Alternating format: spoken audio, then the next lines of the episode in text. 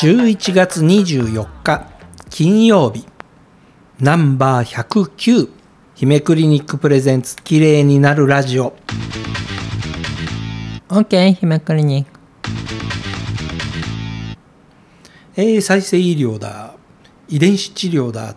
ものすごく未来的でなおかつものすごく難しいことをなんとか噛み砕いて噛み砕いて噛み砕いてできるだけ単純にしようとして、えーん？分かるようになったのかな？どうなのかなっていうのが今週ちょっと続いたんですけれどもえーっと質問だとかいろんなところでところでドクターズコスメってなんだっけ？みたいなね。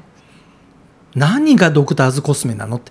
ドクターズってついてるとなんかものすごいもののようにこれまた思えちゃうわけですよ。だから初めはきっとそうだったんでしょうね。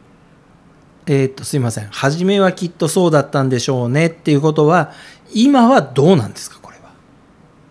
今はねあの真面目なドクターズコスメもあります。えじゃあまあ不真面目なやつもいるってことですか？不真面目不真面目というかあのまあうまく法律をかいくぐるためのコスメだねっていう。なんかそれやばそうな話じゃないですか。あのこれもね私がねあのこれ爆弾爆弾発言になるんですか？今日は。なる。ななるってもう。はい。あの私の名前のブランドのコスメを作りたいなって思ったんですよ。はいはいはい。ね？はい。そうすると今の例えば既存に出てる化粧品の内容はいのパッケージを変えるだけであればすぐに作れるはい。中身は中身は専用じゃないって話ですね。そうこはい。れもう今あるものだったらいいってことです。これは何でかっていうと、はい要は厚労省は化粧品っていうものに対してもう厳しい基準をもどあの、はい作ってるわけですよね、はいそれをクリアしようと思うと今あるその厚労省に認められている液体。はい。化粧化粧化粧品。はい。でコスメのものであれば化粧品であればこれはパッケージを変えるだけはこれはすぐにできる。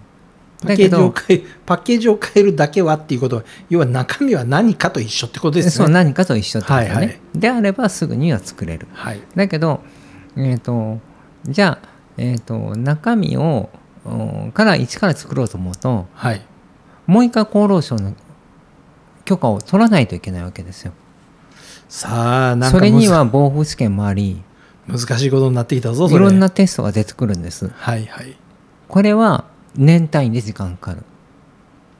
年単位で時間がかかるということは要は今から作りたいと言っても、うんえー明日明後日なんかそれが売り出せるわけではなくそう年単位で年単位で何か頑張って作っていかないといけないで許可を取っていかなきゃいけないっていうのが化粧品なわけですね。これは国内製造の場合えーなんか今国内製造の場合は国内製造だったらはい厚労省の管轄でしょ、日本国内ですから。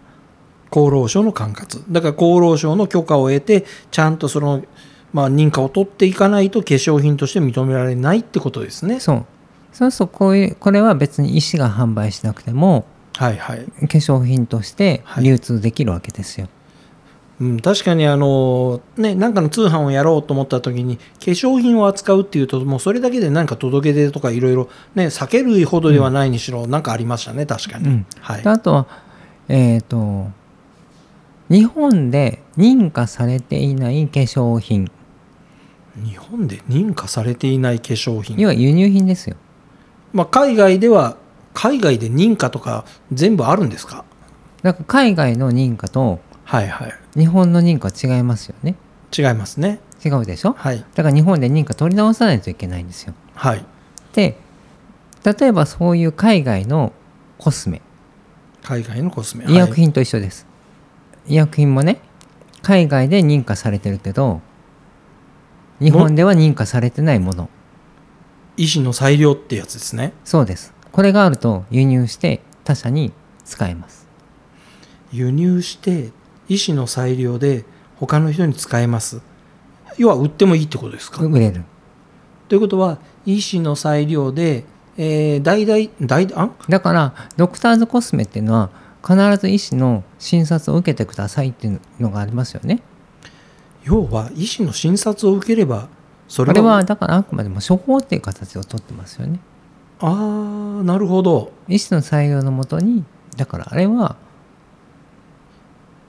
なるほど。だからい一回はいいねカウンセリングを受けてくださいはいってな,、なってますよ今の流行りの、はい。ろんないろいろんなものが。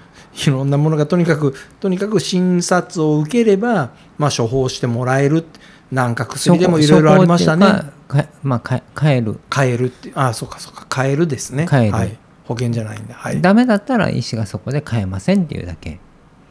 ああもう売りたいばっかりだからそんなこと言うとは思えないな、はい。だわかります？これで。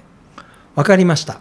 ということは海外からに、日本国内での未承認の薬を薬え薬じゃないや化化粧粧品をドクターズコスメという言い方をして、うん。えー診察をするから、うん。まあそそれをうん。売ることが医師と面談会うからね。医師医師とめ面談すれば LINE でもいいね。LINE でもちょこちょこって LINE でもちょこちょこでいい、まあ、とりあえず医師が関与すればそれは売る売ることができる化粧品になっちゃうっていうそれがドクターズコスメの、裏側です。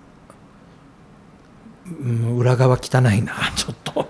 だからちょっと心配だなそれ。あのーだから本来であればはい。本来であればドクターズコスメなんて言わなくて日本国内で承認ねちゃんと認可してもらえばいいんでしょうけどはい。それには到底許可が出ない成分が入ってたり。なるほど。もう過去にありましたねこのポッドキャストの話の中でも。うんとかあと薬剤でも使えなくなったものいっぱいありましたよね。あとはあのー何？えっ、と厚労省のねあの示すいろんなテストね、はい。防腐試験とか、はい。あの3年間はあの要は無菌状態が保てるとか、はい。そういう化粧品には厳しい基準があるんですよ。はい。でその成分のきその配合の基準もあるし使っていいものも決まってるし。その辺を全部差し置いて、えーとにかく海外から持ってきたものをドクターズコスメと言ってすんごく綺麗になるよすごく効果あるよって言って、うん。えー医師が、まあ、関与、まあ、面接をすることででだから売ることができるようになっちゃそうこがあのかいくぐれちゃう。かいくぐれまた爆弾発言ですね。かいくぐれちゃうってもう言葉選んで使ってほしいんですけども。あのうんだからいろんな皮膚炎とかね。はい。多分ちゃんとした皮膚科の先生とか。はい。であの化粧品皮膚炎っていうのをはい。見た場合に何を使ってるかっていう場合はいですよね。例えばもう化粧品皮膚炎っていう、まあ、病名も存在するぐらいですからはいはい。あのなんでしょう。まあそういう化学物質が原因で皮膚が炎症を起こす。はい。っていうことは十分に考えないといけないんだけどわざわざ皮膚が真っ赤になりますとか炎症を起こしますって言って売ってる商品も多数あもうたくさんあるわけですよね。でその方がみんなあのい皮膚がつるんとするんですって言ったりするんですけどうーんそれはまあ正直怖い話ではいはい。あの炎症っていうのは何度も言いますけど皮膚の直接的な酸化ストレスにもなるし皮膚の透過ストレスを上げていくことになりますからはい。短期的にいいいい悪いとっていうことじゃなくて長期的に見た安全性っていうのを例えば日本製の化粧品であればそこもテストされてるわけですよね。はい。そのそこの過程がをパスできちゃうんですよ。ドクターコスメにすると。なるほど。まあ爆弾発言の理由がよく分かってきました。じゃあドクターズコスメってちょっと怖いじゃないですか。あのこ国産？国産？はい。国産のものにしてください。えー、と国産のものにしてください。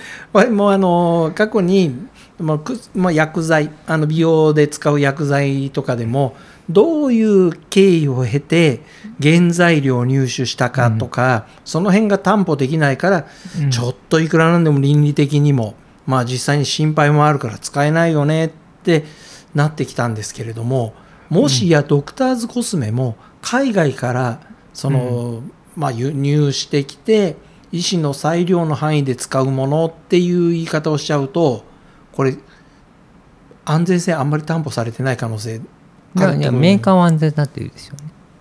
そのでも日本のメーカーじゃないわけですよね。そうまあ売る方は安全だって言うでしょうね。売る方はね。だけどその例えば日本の化粧品会社がそんなこと言ったら大問題になっちゃう大問題ですよね。でこの場合の責任はどなたなんですか？医師。ということです